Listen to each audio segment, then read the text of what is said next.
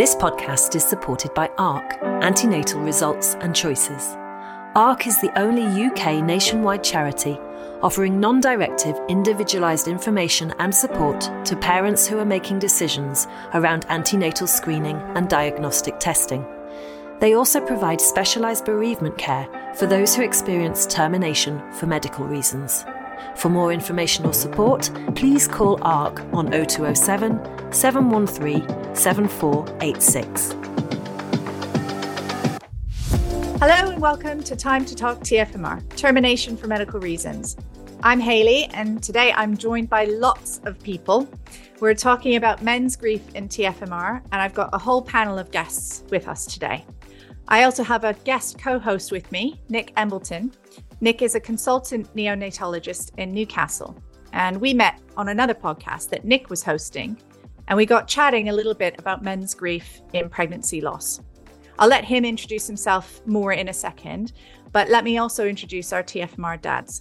So, welcome to Alex, Sam, Ethan, and John.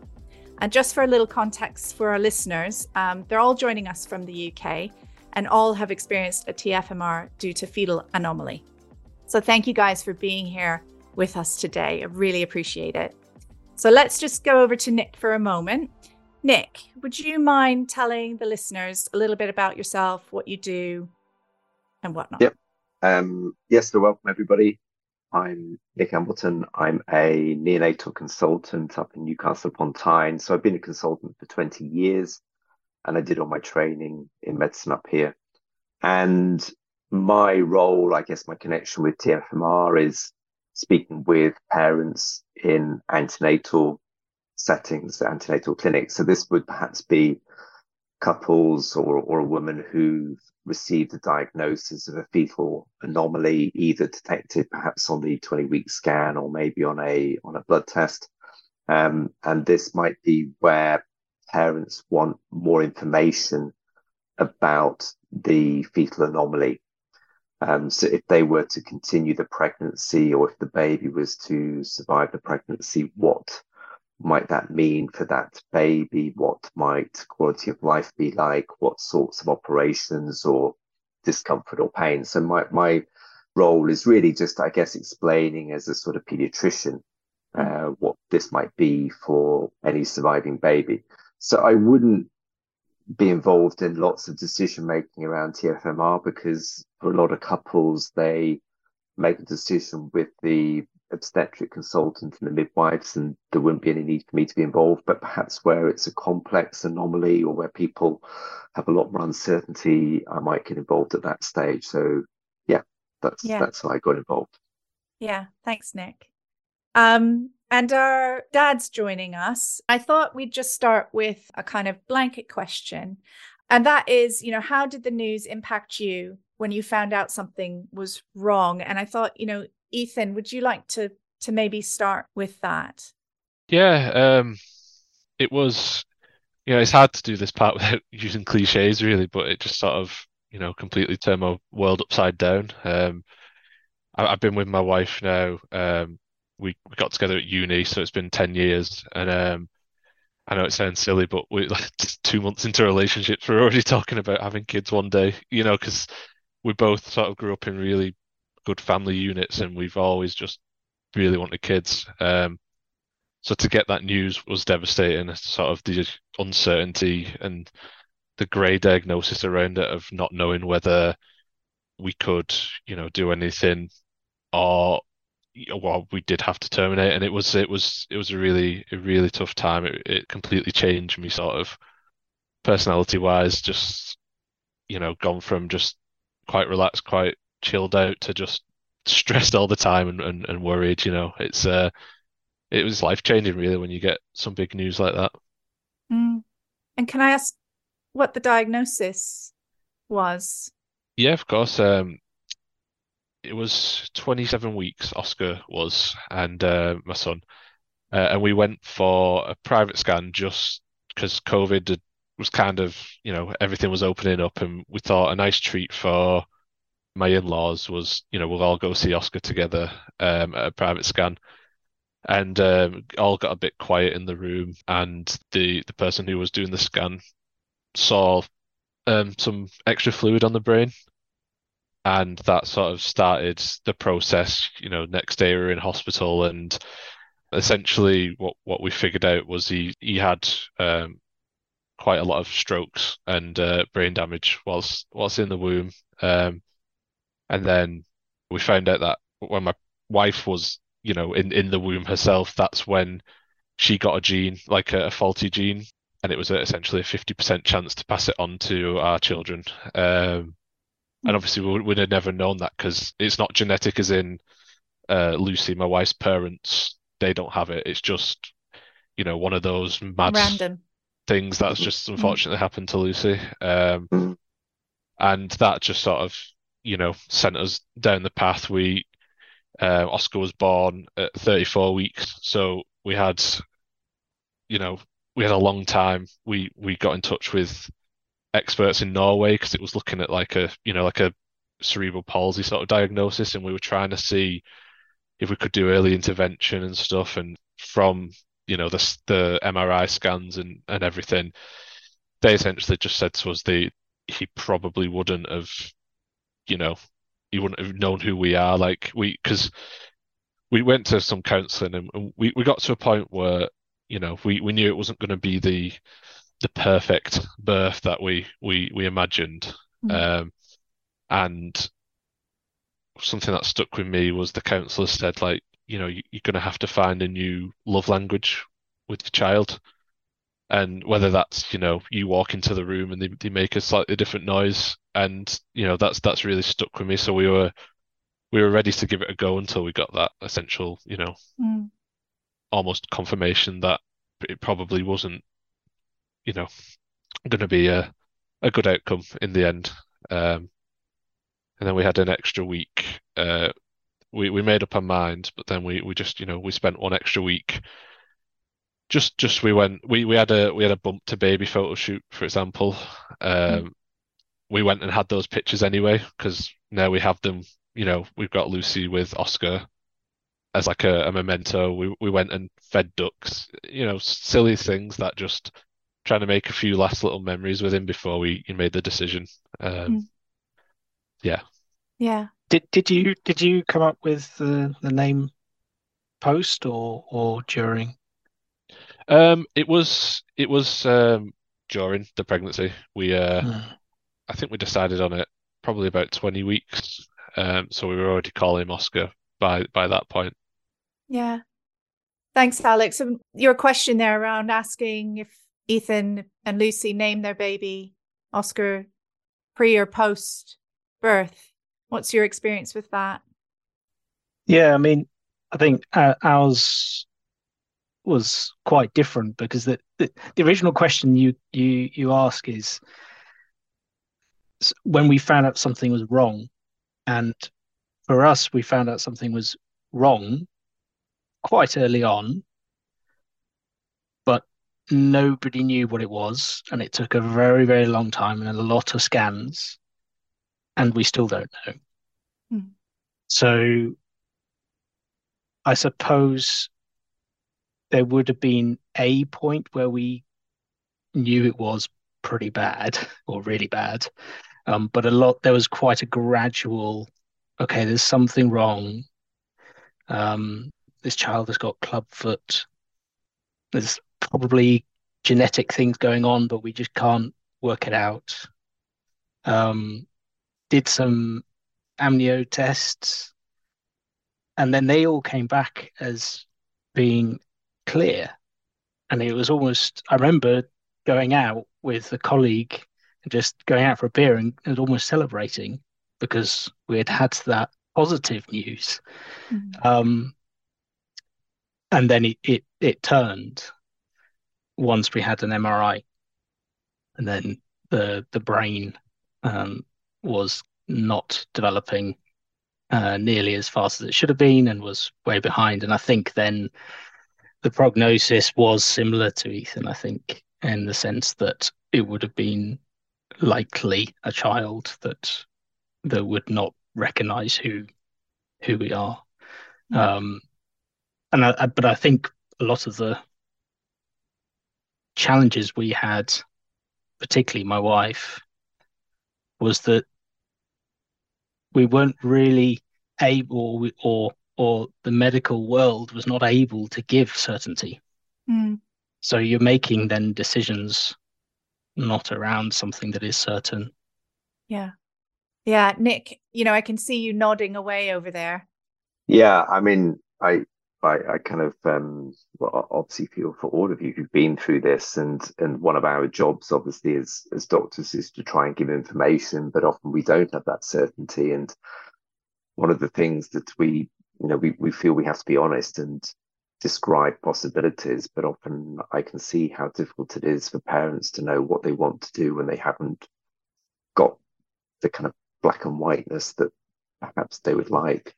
Um, I mean, I was just going to kind of go back to the issue about naming. I mean, I don't know, Sam or John, whether you you any thoughts yourself on Oscar being given a name. Sam, yeah, we, yeah, definitely naming your child. As that's uh, when I was reading books about with my other half, Sam. Like we are naming your child as soon as possible was like a really good way to bond, especially as a dad. So we named ours Oxy straight off the bat. Well, was we didn't know it was a boy or girl, so we had I had a joke name I've thrown around all my life with a bet of Oxenheim of whatever my first child would be called. It's a joke as a male or girl. So that was always the name, always going to be as a joke name. And then same with everyone else. So we went, we had a, we had a private scan at 18 weeks because it was middle of first lockdown and I wasn't able to attend for the 20 week scans before. Go to private scan and go meet baby. And then um, within like two minutes, the energy of the whole room just sort of changed. You know, like you know mm-hmm. something's not right. Uh, and yeah, like the sonographer just went, yeah, you there's there's a, a cyst or something, and it's on, and basically like in the sentence just went, there's a cyst, unlikely baby's going to survive. And I was like, oh, and it's just like you just go quiet. Wow. And then I was like, yeah, yeah, I yeah. I'm trying. I don't want to be slanderous, but it wasn't wasn't probably the best way of delivering the news. No. Uh, but like, yeah, it just went. We just went super quiet, and then you do the whole classic pleading, what's going on, yeah. what's going on, all that sort of stuff, which is just the sonographer can't really commit to anything.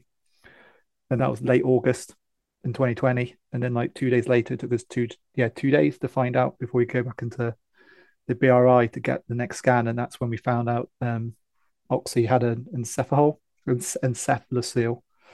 So the uh, so like the um brain and head wasn't going to form correctly. And that's when we yeah. sort of got told it wasn't she wasn't going to survive beyond minutes outside outside the womb mm-hmm. after she was born. So it was sort of like the decision was done for us a little bit. Yeah.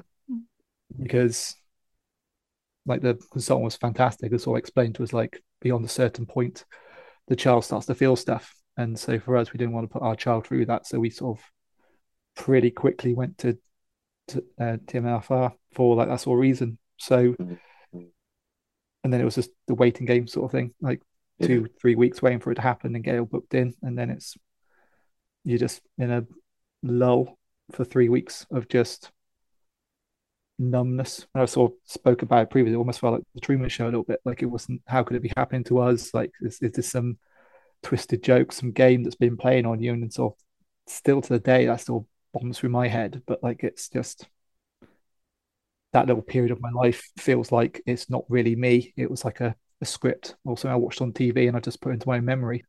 So when I look back on it now, when preparing for the podcast, I was just like reading stuff and going, like, Christ, that was only three years back and didn't feel like me. Yeah. John, I, I, I kind of saw you nodding earlier there about kind of naming and stuff like that. What what was it in your case? Yeah, so so our, our little girl, we, we called her Thea. Um, ours is it sounds perhaps a little bit more recent than, than some of your situations in some respects. Ours was December of last year, and it's one of the things I, I probably struggle with most. Actually, is actually the reason and the rationale behind it. So ours ours was trisomy twenty one. It was Downs, and yeah. and the thing that I find so hard with it is that we know that that is compatible with life. You know, it's not that that child would not have survived for you know, potentially a significant number of years. Um, our situation is we have got another daughter, and we we found out quite late. We'd been told at scans everything was fine. It was at the about eighteen weeks. I think we had the the scan. There were some concerns around the um, the ventricle size and Yeah. Um, the lack of, there was a lack of nasal bone, short femur, and and so things started to come from there. But everything was just so so borderline, and we'd been told after blood tests that everything was fine. We were and at the point we were trying to work out whether you know it was worth going through through the risk of an amniocentesis, even because obviously that carries its own risk of miscarriage. And do we really want to? Because if we if that was a completely, I'm using the word fine. That's a horrible word to use, but you know, completely fine, healthy baby, and then and then something you do to investigate triggers a miscarriage. I'd, I'd, I'd you know, mm. never be able to forgive ourselves probably. Yeah. Um. Anyway, we it became to the point we just thought we we need we wanted to know. We needed to know, so we went and got the we did have an amnio. We got the diagnostic result then mm. trisomy 21 and we had we had basically it felt like 48 hours to make a decision which was horrible because we were at 21 plus yeah. 4 so it was 22 weeks to the day that, that Thea was born but I think beyond that you know there's only certain hospitals and certain there's different procedures and processes and, and things which you know we were obviously keen to avoid if we could um, but no, we, we never knew. We'd, we'd, always intentionally wanted to find out at birth whether we were having a boy or a girl. That was always part of our, our plan. And we'd got a list of names that we'd had discussed over, you know, right from the start, really, a list of names. And mm. uh, they kept chopping and changing. And, and we, we'd sort of settled on, on Thea for a girl, I think probably about a week or so before really it all happened. Um, mm-hmm. So that was where we came to the naming thing. But it, it's it's definitely helped with us um, naming. It, it really helped with us from the point of view that we were we, we did have a funeral. We you know we said our goodbyes. We had a playlist. We've we've talked openly, well, since Kate, my partner, since she was pregnant with Thea, we've talked openly with Ruby, our other daughter, mm. about Thea and, and trying to make it part and parcel of, you know, she's a part of our family and we want to make that very clear. And, and Ruby's, yeah. she, she's two and a half, so she'd have just turned two really when Thea was born. And um, it, breaks your heart her talking about it, but she was, but she'd engaged with it, and you know, we we talked about Baby Thea being a star in the sky, and and you know she was she's just starting to talk, and that's the thing she was saying, and I, you know, I found it gut wrenching on the one hand that she's just so ready to be a big sister, but at the same time it was it was really quite heartwarming in some respects that she could show some empathy with us and and was taking things on board. So yeah, yeah, I think that um, I mean I I, I looked after lots of families of babies on the neonatal unit who sadly died and and that sense of trying to make the baby part of your family in some way and have this connection with the other siblings has been so important. And i think you know as you say like you know all of you said like the naming bit seems such an important um, aspect of it all. Um, I, have never had to face tfmr personally but i i my my partner had a miscarriage at nine weeks uh, this was after I had three surviving children, and we actually gave that little baby a name, which called him or her Butterbean because it, it felt so difficult to talk about it without a, a name. But that wasn't something that I, I've ever shared with any of my male friends. I mean, I mean, I'm interested because, you know, specifically here it's men talking, whether any of you shared that naming with your male friends, whether you've been able to kind of mention by name. Um, Alex, I see you nodding there. We we yeah we have, and I, I realised I never gave you our name. Yeah. no, no, no. um, there, I, I mentioned there was a period when we were a bit more positive about mm. having, and it was during that positive period that we we came up with a name, mm-hmm. and it's called Leo Aster. And I think very much like John was saying, we we have a, a son um, who's about to turn five, and he's very much Leo is part of our family, and um, it was really heartbreaking. In possibly even the most emotional I felt about it was was telling our mm. son Freddie that we've come back from the hospital and we don't have Leo with us. Mm. Um, but it has meant that Leo appears in in our life a lot, yeah. and Freddie is not concerned about bringing Leo up in conversation, and we we're quite happy with that. And I think then to that point, I I will talk about Leo with anyone, and um, I don't particularly mind. And and arguably, I feel it, it's it's quite important because this whole thing that we're talking about now, which is something I was completely oblivious to you know, even even to the extent of your situation, Nick, around losing children in pregnancy at any kind of stage, it just wasn't and it isn't something we talk about a lot. Mm.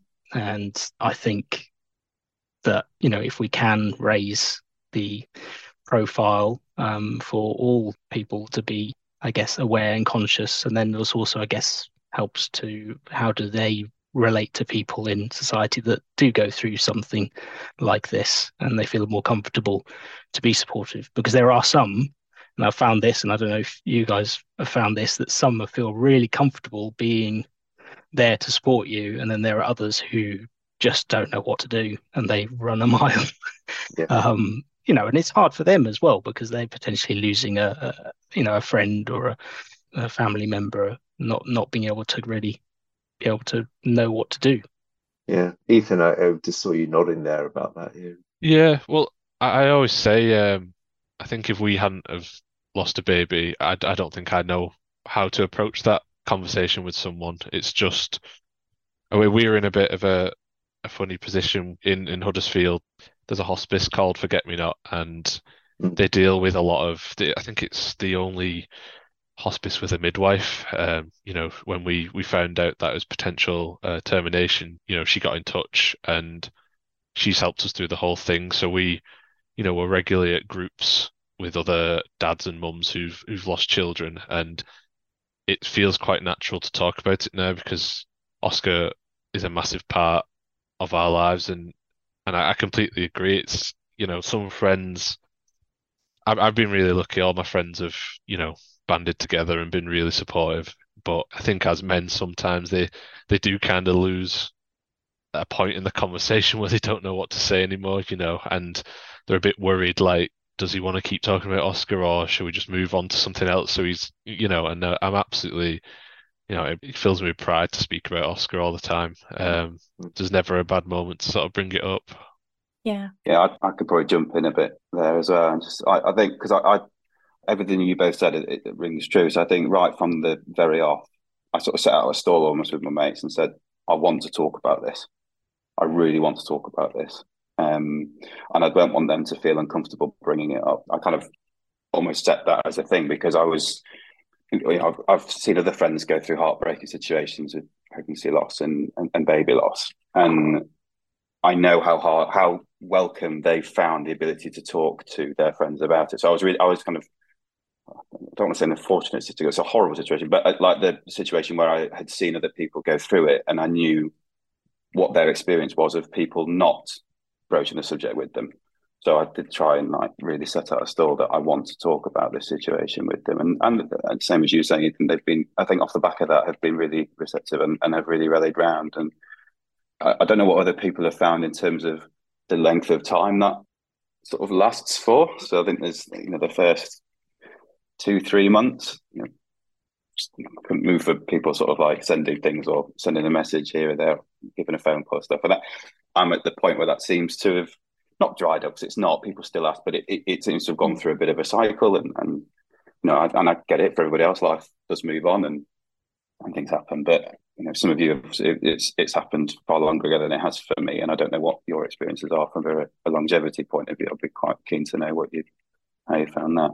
It's it's been it's been okay for us. Uh, it's been two almost two years now um, since his birth, and you know even even stuff we don't celebrate like uh, Easter recently. Um, parents and friends bought him an Easter egg. You know what I mean, and sent us a card at like Christmas, including Oscar's name on it. Um, and why it's not talked about, you know, every single day by friends or family, the fact that you know you've been open with your friends like I was. I think they've took that and they they do remember to you know include him in cards or you know in like I we've um we had a, a baby she's nine months old now and you know they, they don't see her as the first and that was like quite an important thing even though she is the first sort of living child we've brought home you know it's always like sometimes referred to as sister and things like that even though it has been almost two years, it, it, it does mean a lot that you know he's remembered as as part of the family still. Yeah. Yeah. Sam, what's your experience there? Yeah, I think the sort of talking to friends. is like we're really open about it, which was really good. But like it took me two months to really open up about it. I just went into complete silo mode because more than anything, like we I just didn't want to put that on my friends. Sounds mm. really sounds really daft. These are your best friends and all that sort of stuff. But it's like the amount of energy we had around because we were like we had struggled beforehand. So this was going to be our first child. We talked about IVF and adoption before it. We were told we weren't going to have a, a baby, and then it was like she came along. So the energy around Oxy was like quite a lot of pressure on her before she even mm. came into the world because she was our first child and that sort of stuff. So when we did lose her, it was like no one really knew what to say. Not, mm. not in a negative way. Everyone knew what to say, like they were here for us and everyone was there. But like I almost didn't want to talk to anyone about it because it was like, well, I just kind of messed up here really because I've panicked about it. It was like genes. So I went down down the rabbit hole of like, it's my genes. I'm the one that's ruining our family. I'm the one that's all caused to happen. So I just sort of bunged up a little bit. So it took me a while to do it. And then we were very lucky to get pregnant pretty quick afterwards. So our second child, Ari, was born, well, exactly almost a year after. So she was born, okay. uh, so Ox was born on the 4th and I was born on the 3rd of September. So like we had this mm. weird thing where they're, they now are intrinsically linked forever mm. because of you celebrate Ari's birthday and then you celebrate Oxy's the next day sort of thing. So it's that they're in, inseparably linked. So it took until until Ari was sort of like conceived and we started talking about it, like then it's I could start to open up a little bit more about it. And since then, like I can talk to my friends. But.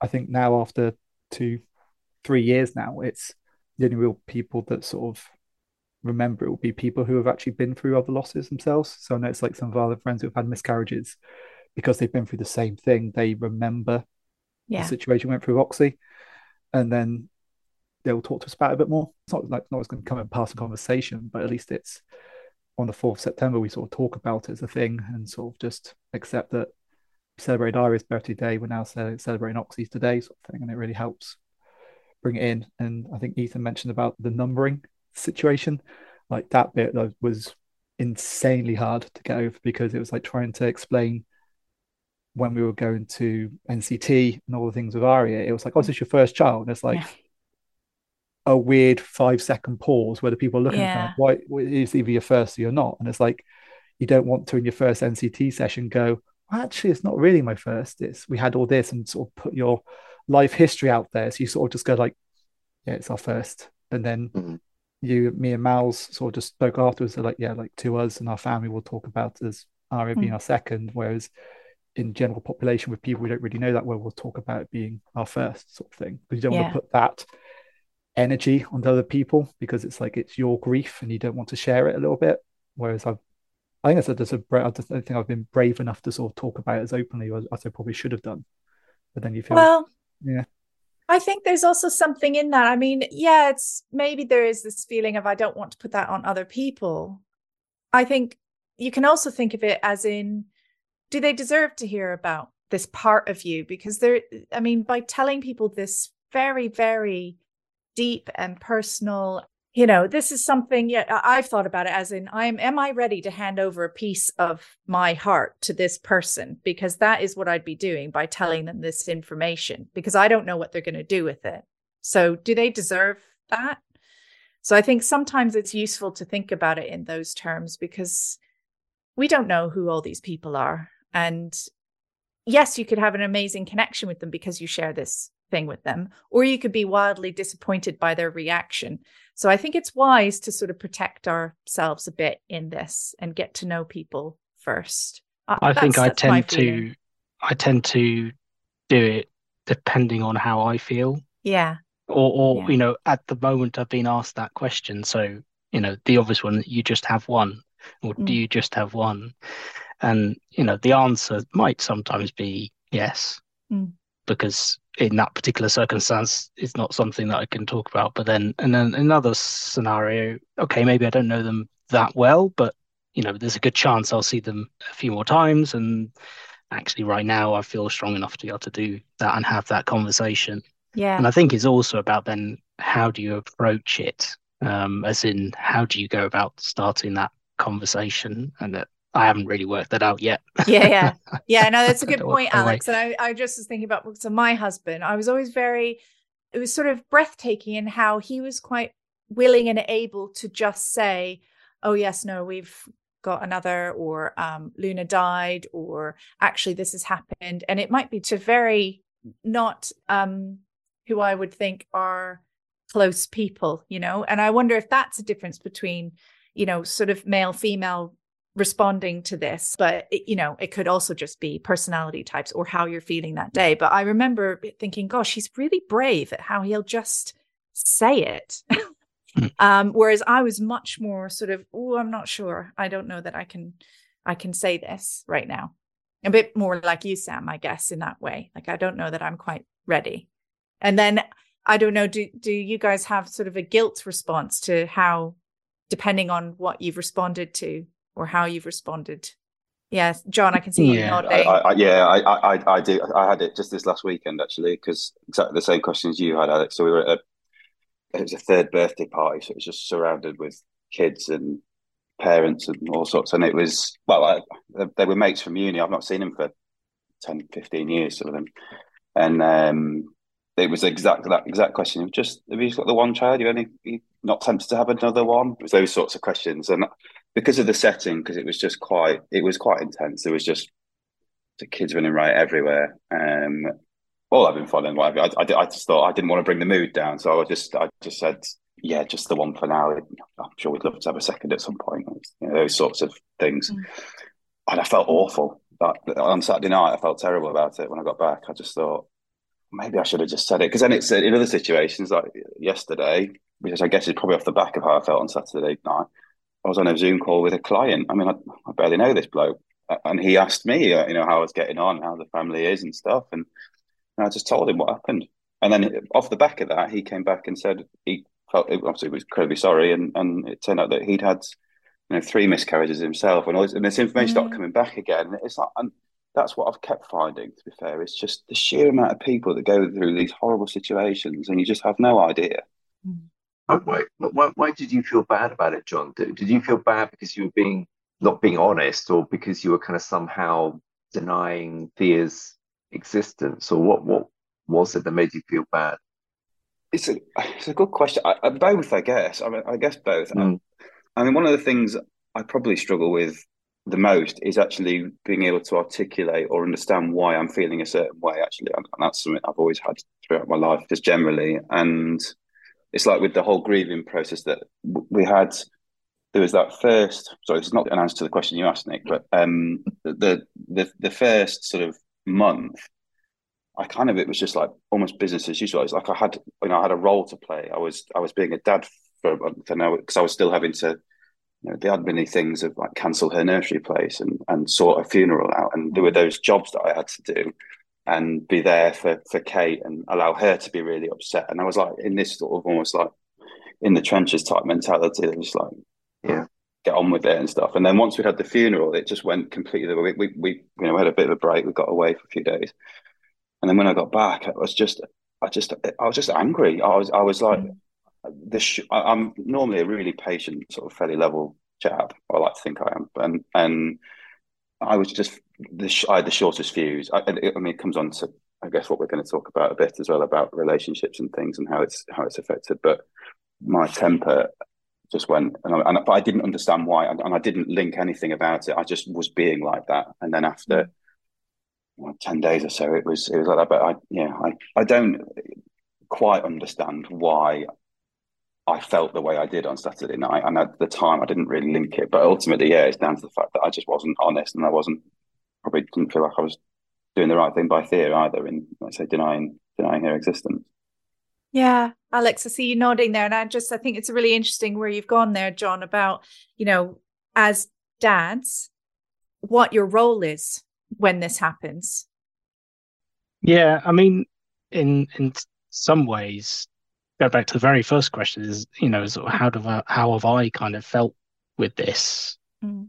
and then how does that differ to to to Karen, my wife. Um, I feel like I I haven't. I've gotten off a lot more lightly in terms of grief. Um, now, whether that's something that's still to come, who knows? We've, we're we're approaching the year anniversary. But I'm kind of quite a stoic kind of person. Just get my head down, keep going. Like John was saying, you could there are, there are sort of fundamental things you got to do. I mean, I was very fortunate. Work were really supportive and gave me the time I I needed. Um, but then I suppose we did have Freddie in the background as well, and he needed us. And I guess you know, to some extent, it just felt like, okay, this isn't affecting me quite as much, so I'm just going to keep going. Um, and you know, that still seems to be the case. And I, I, guess to some extent, where I can see all the pain that Karen is going through, I, you know, I, I, I definitely wouldn't want to swap places, and and I'm kind of, you know, and and I feel really bad for anyone who has to kind of feel that. And it's not that I'm, you know, I'm clearly I am unhappy, and it's not a good place to be, but I definitely see the difference there's there's there's a there's a lot of difference, and there's there's a lot of guilt, I think, on Karen's side as well. I think particularly because it wasn't a a decision that was backed up by conclusive evidence as to what the outcome was going to be. So she's still not sure yeah. now. Um, so it's still kind of affecting that, and that that sort of differs because I think I feel a lot more on the lines of I think it was overall the right thing mm. for for us as a family that we made that decision. Um, so I, I think it's probably partly why it's been easier for me. Yeah, I want to go over to Sam again, and I just wanted to check that with you, and I, and I also wanted to throw in there this element of the difference between you and your wife, girlfriend, partner, and how that may be impacting you two together. So, you know, John mentioned anger, and when you're maybe in two different places with this, so if Alex, you know, your wife Karen is grieving more and you're feeling more steady, for lack of a better word, how that's impacting things. Sam, did you want to? Yeah, I felt the same as Alex and John, really. Like that anger guilt thing is just that was the thrust of saw that period after we found out Oxy wasn't going to survive. Mm. So that as soon as we found out, I was just numb for like two days until we found out from the official consultant what was actually going to happen. And then weirdly almost triggered, it's going to sound ruthless, but like I was already there because of yeah. the whole situation that like it's unlikely she's going to survive. My brain just went, right, we've got to do the right thing by by Sam. And then but Mouse was in a different place. So like I saw me and have talked about it. It goes, I only knew Oxy for 20 minutes, whereas Sam knew Oxy for 20 weeks. And there's a completely different situation between us. So whereas I was like really not that I wanted to get on with it, but it's like Oxy's not going to survive. So my brain was like, I need to do what's best for my daughter to sort of make sure she's in no pain. And sort of almost jumped to that stage quite quick. Whereas Sam was more thinking about what have we done? How we got this situation? Is it something that happened earlier in pregnancy? So I mentioned we had sort of we'd started the IVF. So weirdly enough, when we found out we were pregnant with Oxy, Miles had started down regging for IVF. And so Oxy had sort of beat the down regging. So it was like we were this miracle child where she's beat the down regging, like Miles is I'm gonna have this baby, and like we are like both like this is gonna be this is the thing, we're gonna be IVF, don't need IVF, and then this happens to Oxy. I'm like, oh, was it the downregulating drugs? Is it this? Is it this? Is it me? Is it my genes? Is it Mouse's genes? Is something that's going to affect us later on? And that's when my brain was worrying, mm. where Sam was just, "This is our baby girl. We're, like, we're not, we're not going to have it." And so, like that that twenty minutes we had with her after she was born, that's when all that the realism of it sort of sunk in for me. Of all like, I just went, I just imploded. Sort of obviously tears and all mm. that sort of grief came out then. In that period, whereas Mouse has sort of been getting there steadily to that point for that to happen. And obviously, she has the physical implications of having to go through the procedure, and then obviously the part afterwards. Whereas mine was almost like a little spike and done, where she was just mm. steadily into that procedure and still steadily out the other side of it. And it's taken years for us to properly talk about it in a way that we can actually talk about about both imploding. Mm. And Alex made a really good point. Saying like how he felt afterwards. I sort of I felt the same way. Sort of that that numbness. It took me three weeks, four weeks before I could even remotely function as a individual. I couldn't go back to work because even the normality of going to work, I just couldn't do anything. Couldn't probably mm. even wiggle my mouse and write any code because it was just like my brain wouldn't function. It was just back to that bad place. Until I could get out of that bad place, I couldn't function as an adult really. And luckily, I was very work really supportive, but it took counselling to sort of get me anywhere close to being me again. Mm-hmm. And I don't think I'll ever be the me before Oxy. It's like a, I'm a different person. yeah. I think Ethan, you said that as well. You felt like a different person after this. Yeah, completely. It's just you don't you don't really know what it's going to do to you. Um, and I think I've so many similarities with all three. Um, I think for me, after the, it was my wife was finding it harder, you know, first. Um, and obviously I was, you know, deeply sad. I think it was that protection role for for me too. And I think it's only a year and a bit later that it kind of started coming out for me properly. Um, it sort of coincided with my, my granddad took a turn for the worse and was quite bad. And that sort of brought everything back, if that makes sense, you know. And I think because we got to that stage where my, my wife Lucy was obviously she's not just magically okay because it's going to sit with us forever, this grief, but she was at a point where she could cope better. I think I was finally letting myself just release, if, if that makes sense. And and that change in me, you know, I noticed like like John said, very short fuse. Um, I didn't like who I was becoming. Not I hadn't gone like mad off the rails or anything, but it was just those personality traits developing me that I, I just it was just not me. Like you know, a bit more selfish, a bit more. I don't want to do that for that person. I'd rather just do it for myself. And it's just stuff that was completely against my nature that I, I noticed. Do, do you feel anxious about the future? I mean, you, you said you don't know how long this is going to go on for. I mean, are you, are you worried about the future and um, the grief?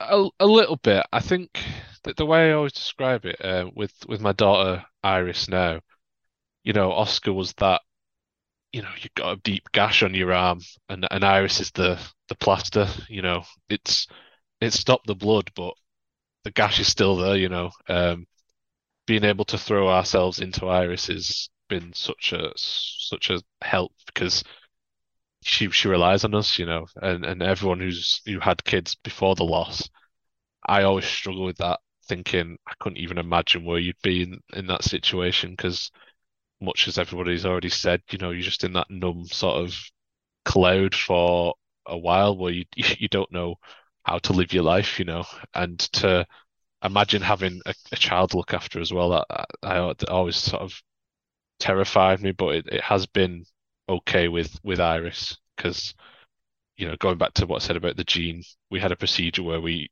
found out that you know she doesn't have the gene and she can't pass it on to her children. She's not gonna ever experience the same things as Oscar, so that that was a relief. Um, but yeah, it, it does make me a little bit anxious for the future. But I think having that responsibility now is is really helpful. Mm. Yeah, Nick, do you are you aware of what the support is out there for parents or and dads specifically? You know, I mean, a few of you guys have mentioned about counseling and various different things, but I'm just wondering, Nick, what your experience is around that when you work with parents. I, yeah, I suspect my experience is rather biased because it's with the parents and the fathers who choose to come back. I mean, what I notice is when we offer to see parents of babies who died from a neonatal point of view, and mm. maybe only two and three parents would choose to come back, and quite often the mom will come back without the dad. Mm. Turns out the dad had some unbreakable work appointment or something that meant he couldn't come. I mean, it, it's kind of think obvious to everybody that men find this incredibly difficult. And I suspect men are very bad at actually reaching out and, and seeking support. And, you know, we're obviously a fairly select bunch here. I don't think we're representative at all of the men going through this. I mean, there must be lots of men who who are really struggling but wouldn't know where to turn. I mean, I don't even know where I would turn if I'm honest. If I, you know, the, the, the support doesn't seem to be there because it's not it's not a narrative. It's not something we really talk about, which is, you know, how do these things affect men? It's obvious how it affects the woman. but I think it's less obvious how it affects the partner. Mm. Sam, I, I, am going to see you nodding there. I mean, what's your take on that? It's no one talks about it. It's, that's the thing of it. It's like you just don't know what to really do. We sort of spoke yeah. to our consultant afterwards and sort of you go through the stages of grief and everything, but it took me until weeks after Oxy to actually think about doing counselling and doing this, uh, actually talking about it openly because I just wanted to put as much of that part of my life into a box and never ever open it again because it was just that's not me situation. If i can mm. box it off and only think about it. And it took it took weeks of counseling to be able to get anywhere to any semblance of normality again. And so yeah i didn't know i don't know what else to do i didn't i didn't i couldn't function so the only thing i could do was go to counseling to sort of get through it all and was that a counseling? Did you seek that out yourself? Did you do that privately? Was that offered through the hospital? Was this that was all privately? So it was just yeah. like it was like the hospital was fantastic. They were so good at like sort of their males got a lot of support afterwards, and in regards from the hospital. And again, same thing was offered to me, but I sort of decided to go off and do my own thing and find the counsellor that sort of help with that sort of grief and specialize yeah. in that sort of piece to sort of talk about it.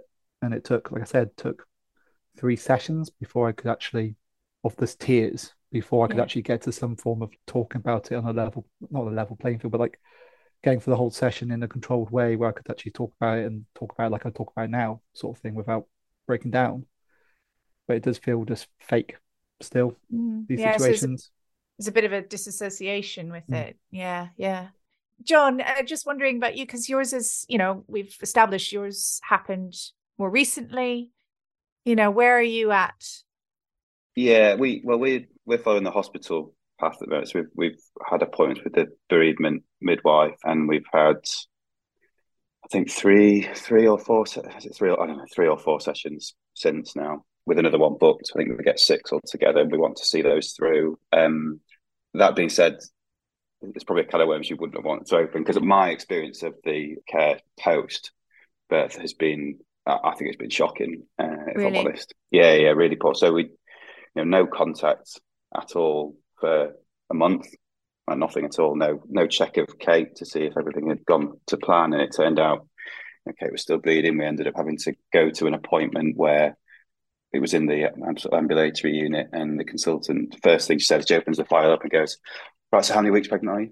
Um, oh, which God. which was uh, like I, I, yeah this this is where a lot of my anger ended up stemming from actually this one appointment. So and she was the most senior consultant on the on the unit.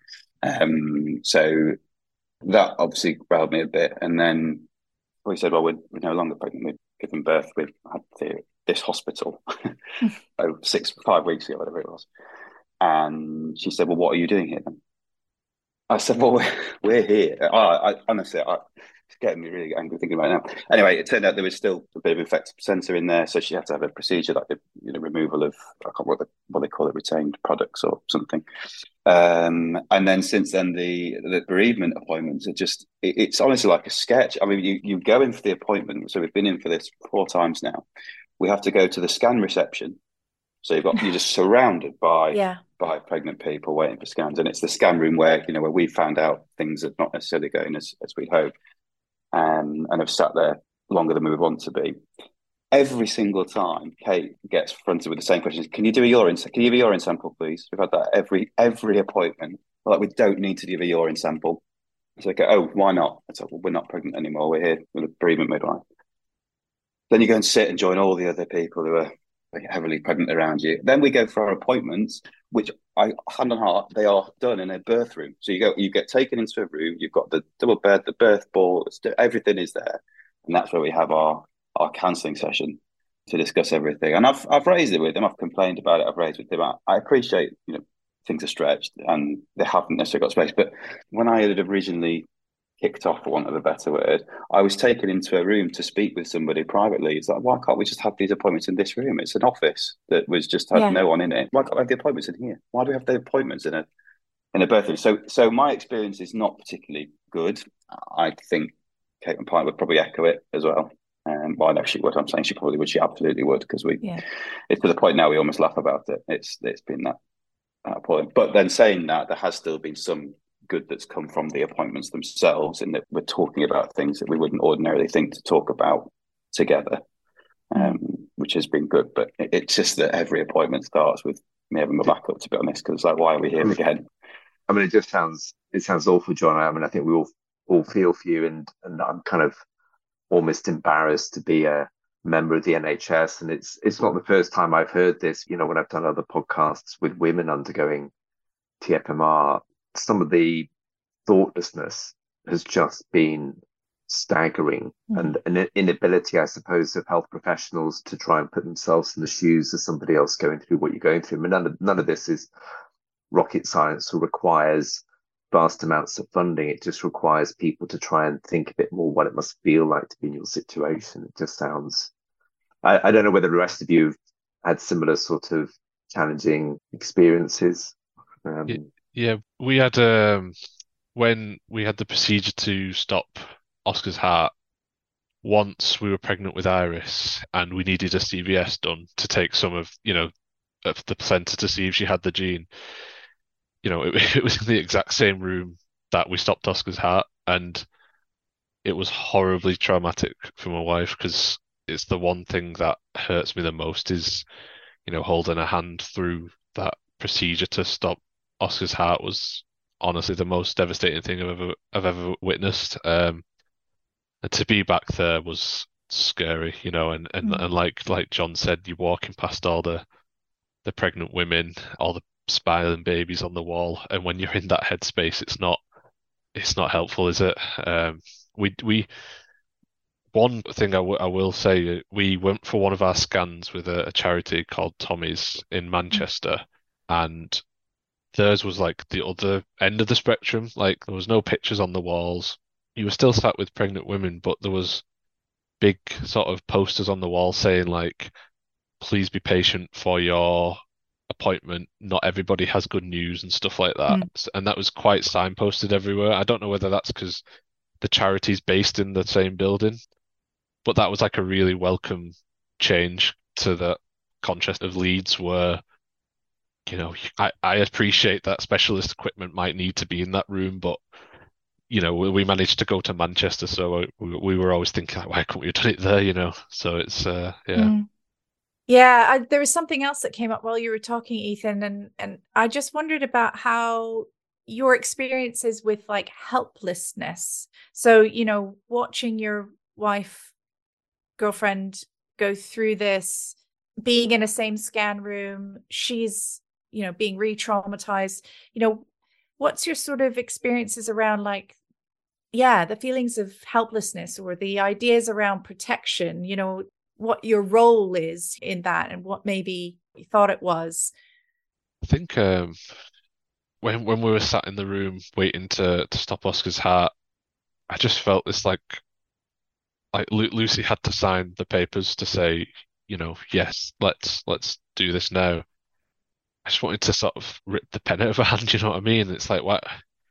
Can't I do this? I know, I know it's her, it's her body, and you know she has to give that consent, but why can't I do one last thing for you, or can I not help in any way? And you know, all the appointments as the man there. I, I mean, obviously, I'd, I'd rather it be focused on Lucy, but you are sort of a passenger sat in a corner. You know, nobody speaks to you, nobody looks at you, and I just wish I could have been involved in a in a sense. And it's it sounds so sort of old fashioned, um, but I just wanted to protect everything about her, and you can't. Like when once you've both made that decision, it's um, you're right. The helplessness is is, is possibly possibly the worst part because you're going through it as well, uh, but she's had the baby in her this whole time, and it, it's a different thing. Like we got put back in that same room after his his heart was stopped, and I remember Lucy just saying to me like, "I knew the minute he was gone," and that's just it's harrowing because even though I'm sharing the pain of the loss, I can't share that specific pain, and and you're just at a loss. You want to help, and there's no way you can. uh, Alex, what was that stage like for you and your pregnancy? Yeah, I think I think that was incredibly difficult. I mean, as as I mentioned, we'd we'd spend quite a lot of times of ups and downs throughout the process, you know, and, and quite early on, I guess this was on the horizon that this might be the end. So it'd taken quite a long time, but getting to that final decision was really, really difficult. And then actually being there, you know, the procedure, just like Ethan mm-hmm. was saying, you could just see it's just the the devastation that that act that we are asking to happen is about to happen happens. And yeah it's it's it's it's brutal. And also you, you know the, the baby's going to stay there for another 48 hours you're going to go home. Yeah that was that was something else. Didn't you know you just don't know these things unless you're in you know you you've been through it or you're the professional. Um and it's yeah it's really really bizarre. I, I was just going to say, I mean, you said even the professional. Honestly, I I think a lot of people working in this area obviously don't understand what it's like to go through it because of all the experiences, all the kind of negative experiences you've had, and it is a kind of sad reflection on healthcare training that, that mm. emphasis isn't put on this. And I often reflect on the fact that out of all these podcasts, all these meetings I go to, it's like 99% women. I mean, men, male mm. doctors don't seem to want to really engage in this. They're, you know. Mm. Speaking of of training, actually through the charity ARC, uh, both Karen and I are going to be filmed with some questions of our experience through, yeah, through the whole journey really, mm. um, in order for that to be available to the likes of yourselves, Nick, and and everyone yeah. involved in in that world to learn. Because I mean, how can they? How can they know what it feels like. And that's why these these podcasts and the films that you're going to be engaged in are so important. I mean, one of the things that my trainees struggle with is is being involved in these conversations because mm. you've got to be around at the right time and you've got to feel that having another person in the room doesn't change the dynamic. And if I'm interacting directly with you, it doesn't always help to have somebody else sat there on the side. And you know, although Haley is making these podcasts to sort of you know widen debate. I mean, I, I see these as a very important tool for training healthcare professionals. I mean, how would ultrasonographers know what it feels like to be the male partner going through this type of uh, situation? And I, I, even did some teaching with ultrasonographers. I, I hadn't really appreciated it. ultrasonographers scan hundreds of women every day. They're given 15 minute slots. They they suddenly, as some of you explained, they're scanning. You you know you described the room goes quiet because they've mm-hmm. suddenly seen something. But they're not the medic. They're not really in the position to give that information. But you can see their face change. You can see mm-hmm. them concentrating on something. That's so hard for ultrasonographers because that isn't really what they've been trained to do. Mm. Yeah, it's um I mean, every time I do an episode like this, what, whatever topic within TFMR that we're talking about, I am reminded again and again of how massive it is, how many people are affected, how many people are involved. Um, yeah, it's it is huge. I mean, I guess you know we've recorded now where this is going to be about an, an hour or so's long episode, and we could just keep on going. I mean, there's just so much but we can't keep on going. And I thought maybe something to just sort of end on is, you know, what is your experience of here talking about this? Is this feeling helpful, supportive? Is this good? You know, why are you here talking about this? Sam, did you want to? Feels cathartic. Is the yeah. weirdest. That's, that's the best way I can think for it. It's just in preparation for this, I was going back through the notes I wrote about Oxy, about the process that went through, and all that sort of stuff, and reading it threw me straight back to that place. But talking today, I've had moments of welling up, but I've been able to sort of keep that in a calm way, so I didn't have to sort of start breaking down on the podcast. But it's just, I think being able to talk about it openly is really helping, mm. and that even with after two, three years now since it's happened. It's never going to go. The pain's never going to go away. But at least I know I can talk about it, and me and Mal can talk about it. We'll talk about after the podcast and probably over the weekend because of the preparation for this. That we'll probably dig that up and then talk about with Aria as well. Make a passing comment about her older sister and how she's not here with us today, and explain to her. And I think that sort of keeping her as part of our story is what we're trying to do as best we can. Yeah. Yeah. And, you know, John, saw you sort of nodding there a minute ago. And, you know, what's it like? And well, I guess also what's it like sharing with other dads in, in a group? It's good. I, I, I did a similar, not a podcast, but I, I joined a, like a Sands meeting with mm. other dads as well. And I found that equally helpful. I think the big thing for me is just trying to encourage more and more people to talk about this stuff. I think I, you know, all I would want from today is at least one of the dads to feel they can talk about this sort of stuff, uh, and I want to just normalize it a bit more. It's, I say it's frighteningly common, frighteningly, frighteningly common. How many people are going through some sort of pregnancy loss, baby loss, and it's all started coming out of the woodwork. You know, for me in the last like, four or five months, really, of just how many people go through these experiences, and I, I had no idea. I had absolutely no idea. Um, so I would just want people to feel that they can talk about it because yeah, I find it very helpful. Um, thanks to all of you for sharing your stories. I'm, you know, I'm sorry for all of you what going through, and thanks to Hayley and Nick for you know, co-hosting and organising and, and sorting it. So it's good. But I, one thing I would like to see more of, I think, from a, a you know, specifically, it's probably the onus is probably on us in some respects, but more of sort of male orientated support mm. through things like ARC.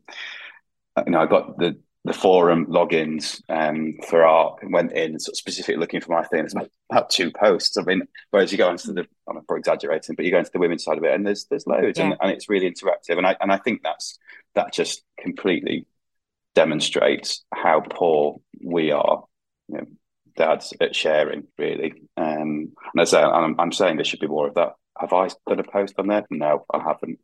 So, you know, I can't begrudge anybody for not doing it because I haven't done it myself. But it'd be nice if there were more things and more forums where, where we can all share stuff for sure. Yeah, maybe it is, you know, that we just have to start somewhere. And by you guys coming on and wanting to talk, you know, it's hopefully it'll it'll invite others to to talk. I mean, when I put the call out for this, you know, to do this episode, I was kind of going, oh, I don't know how many people are going to respond. Maybe nobody will respond. And actually, there was a huge response, much more than I was expecting. And so we're going to be doing, I think, two other recordings with dad. So I have hope that actually, I think maybe men are feeling like they can, they can if they want to. They just maybe need the spaces where they feel comfortable. What do you think, Alex? Yeah, I think I think that's right, and you know maybe maybe that's the thing is is being creative about different ways. You know, maybe a, an online forum isn't the quite right way. Maybe different go to a pub. Yeah, I was just thinking that. Yeah, that, uh, yeah, works yeah. for me. Yeah, but that yeah. might not work for everyone. yeah, well, I know Sands also does like a football team, don't they? For mm. yeah. But yeah, so I think there's there is that, but also maybe also is timing as well you know, I, I suppose if you need more time before you start doing those things, that you still get a, a, a way in. So even if it has been a, a long long time, then there's there's still a, a way in, and you don't feel like it's got to have been three months ago, and that's the only time you need to yeah. uh, open up about it. No, I think that's a really good point. Actually, really good point that there isn't a sell by date on this mm. and and actually everybody's process is going to be quite different and you know sam talked about it earlier about having you know just not able to talk about it for a while and needing some time to be able to get there and so yeah there really should be no sell by date on these things. Ethan what would you like to? Yeah i think it's i share everybody's sentiment really. It's it's all about just even if it helps one person, I'd like for it to be, you know, talked about more, but just just one person knowing it's it's all right to be open about this stuff uh, and encourage it is is just what you want. Like there's as many places you can get that message across is is good because you know no no one's ever going to be offended if you talk about the child. You know, it's like I said, it's just this is a bit of spreading Oscar's memory, something extra, you know, as well as raising awareness. You know, he, he's getting to contribute to something in the world, you know, even though he's not here. It's it's it's an honor for me to like let him sort of have that opportunity as well. Yeah. Yeah. Thank you. Nick, any final thoughts? Yeah, I've I've found it quite inspiring. I mean, I, I don't want to be cringy about it all, but um, uh, you know, thanks very much for speaking about it. But uh, my, my mind is continually going to how we can make this better. You know, my role isn't out there in the community. My role's there in, in hospital settings. And I've heard so many times the, the experiences you describe about how small things can really make a big difference. You know, you, you talk about, you know, the, the reception area you go to, the rooms that you're seen in, the approach to staff. I mean, none of this is rocket science. None of this is going to cost the NHS millions this is just about trying to get healthcare professionals to realize that subtle changes in the way that they speak to people, particularly grieving fathers, can make a big difference here. So I'm already thinking I'm going to listen to this podcast episode myself and make a few notes and then work out what we can do to try and make it a bit better from our point of view. Brilliant. Great. um, well, I just wanted to say thank you so much, Nick, for helping out and yeah, being here. It's been been really um really good to have you here with us. Um, and of course, a special thank you to Sam, Alex, John, and Ethan. Yeah, really appreciate you guys coming and sharing and being so open about everything. It's great. Thank you. Thank you. Yeah, thank you very much. Thanks, Hayley. Thank you for listening, and we hope you enjoyed it. We had a big response to the call out for this episode, and we will be recording more episodes just with dads. So keep a lookout for these, they're coming soon. The best way to make sure you don't miss anything is to subscribe. You can find us on most podcasting platforms. Also, we love hearing from you, so get in touch. Find us over on social media Facebook and Instagram at Time to Talk TFMR and Twitter at Talk TFMR. That's all for this time. Thank you, and please take gentle care of yourselves.